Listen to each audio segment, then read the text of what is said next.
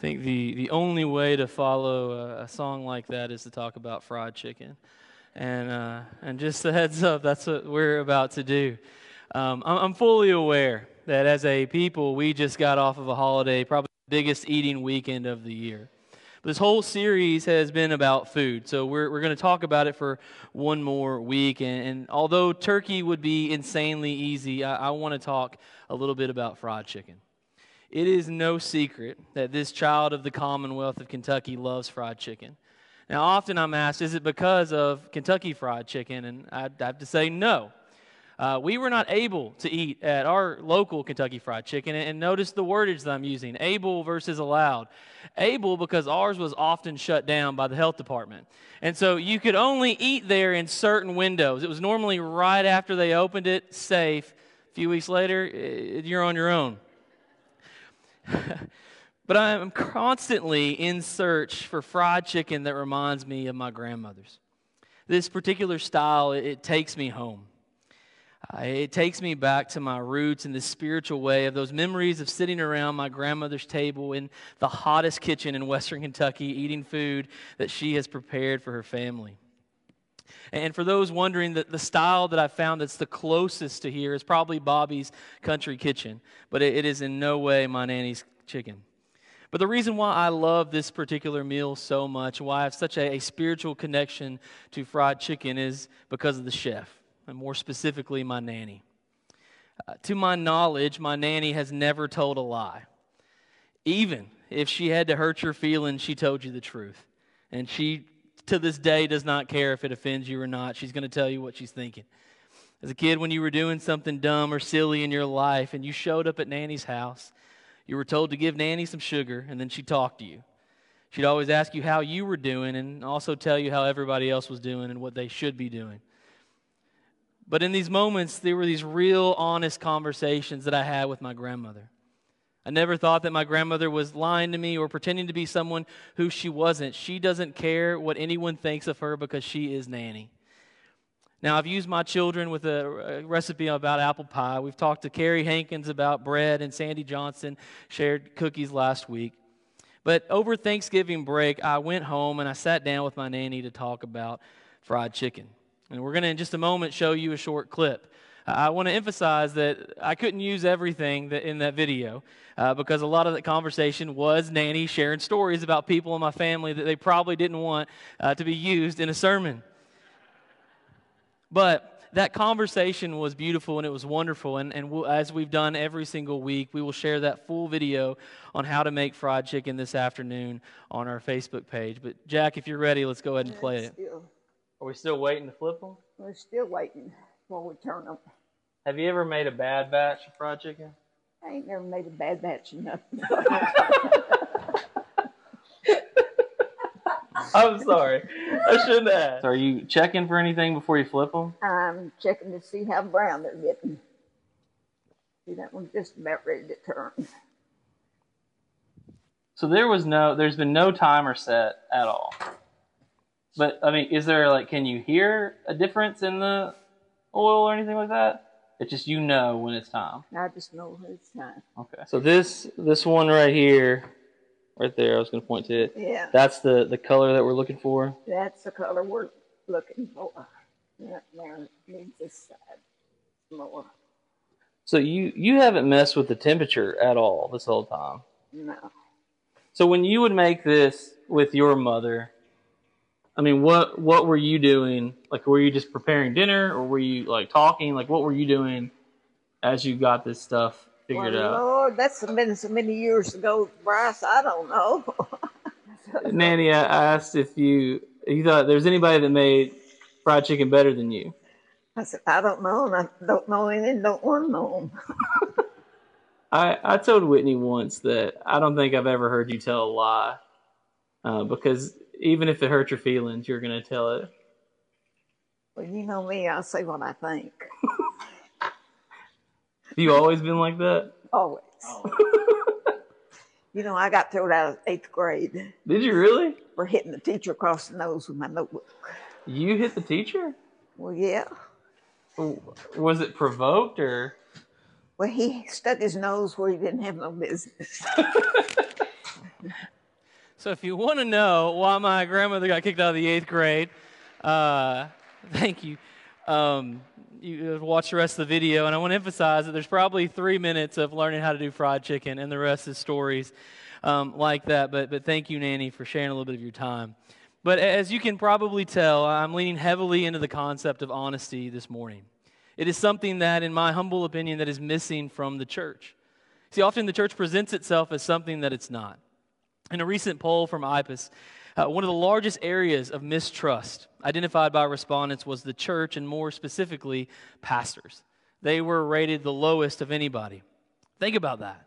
In today's age, the church has, still has a trust problem. But why is that? Again, I think it's because sometimes we pretend to be something that we're not.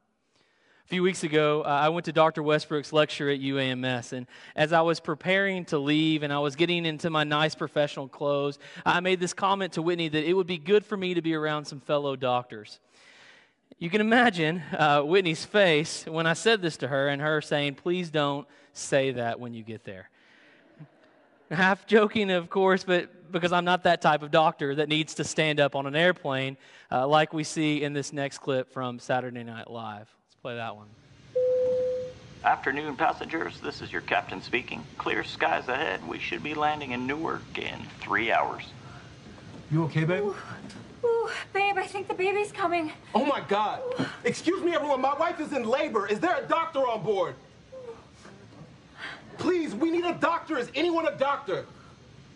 I'm a lawyer. What? That's not what we need. I'm just saying, pretty good job. You know?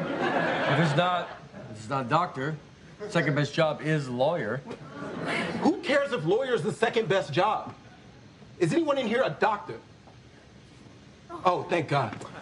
Oh, um, I'm not a doctor. I just wanted to say I don't think lawyer is the second best job. Nobody cares right now. Uh, I care. If lawyer is not number two, then what is? I mean, gotta be engineer. Okay, let me guess, you're an engineer? No, I'm a lawyer. Um, I just genuinely believe engineer is number two. All right, hold on, hold on. How is engineer number two? How is lawyer number two? Well, being a lawyer is hard. Sometimes an innocent man goes to jail, and then you don't get paid. I agree. Lawyer sounds hard, and I should know. I also have a hard job. Thank you. What do you do? I'm a teacher, so I teach future lawyers and doctors. Boo! Okay.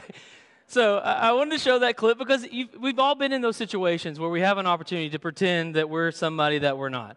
Like go into the UAMS lecture, I could have easily said, yes, I'm a doctor as well, but that would have not been appropriate in any sense. But, but I use that clip because sometimes, like the people in that video, the church tries to be perfect. We tend to have this desire to look like we are people without blemishes, without errors, and often wonder where this comes from. But to go back to my original question, why, why doesn't the world trust the church anymore? I think a lot of it has to do with church hurt. People have been broken or disappointed in the way that the church has behaved. And additionally, people feel like they can't connect with the church anymore. Perhaps they feel like they aren't good enough or worthy enough to be a part of this community.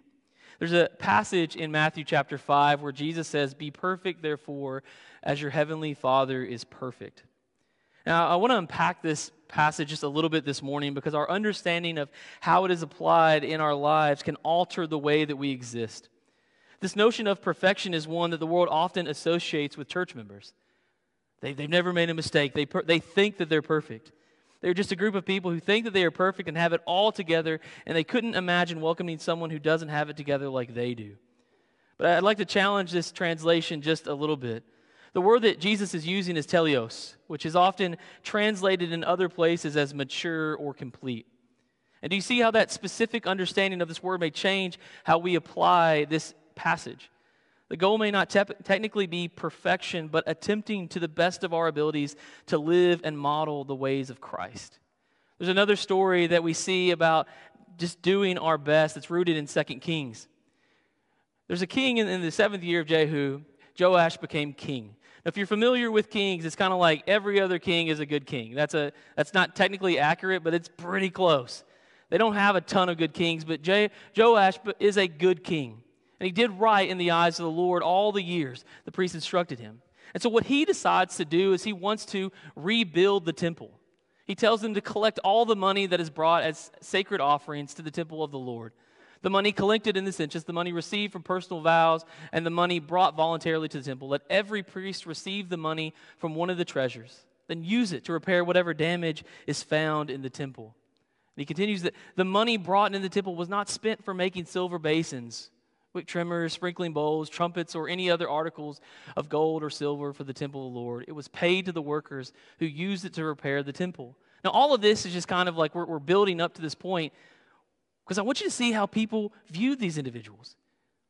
They did not require an accounting from those to whom they gave money to pay the workers because they acted with complete honesty.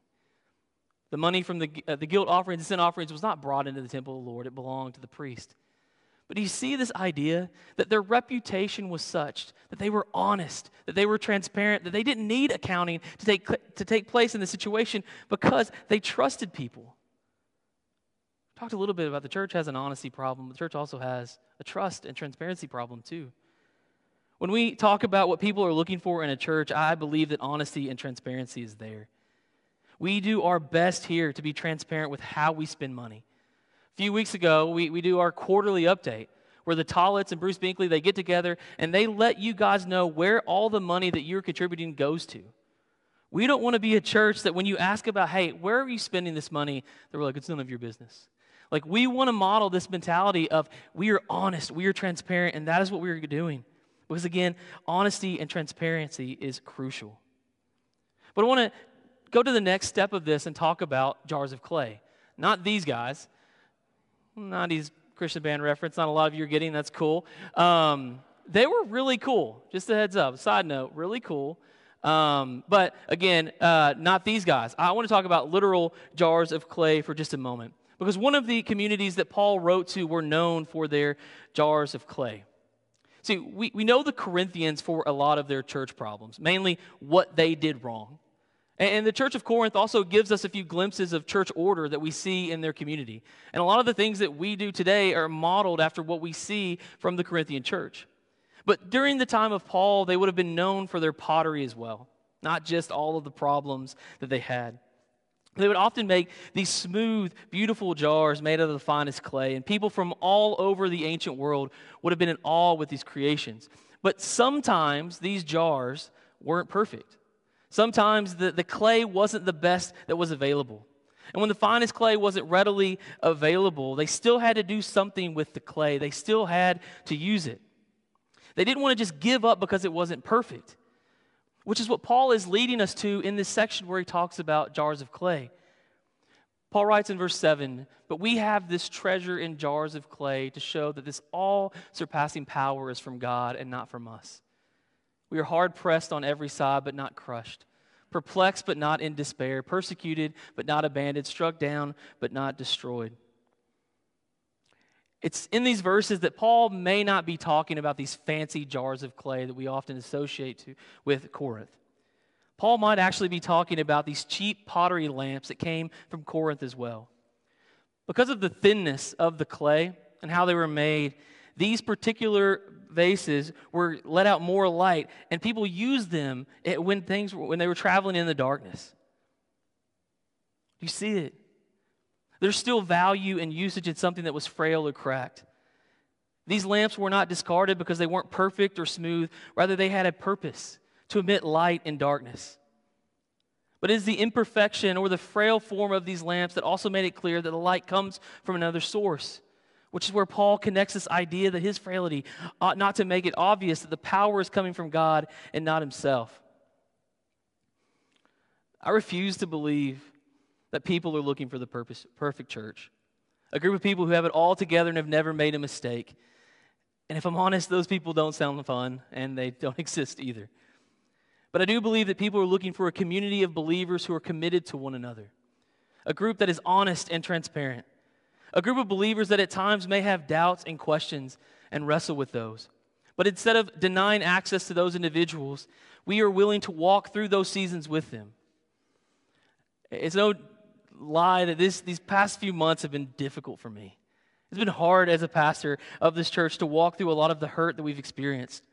And a few weeks ago, I sat down with the Gardner family, and one of the sisters asked me something along the lines of, Why did this happen?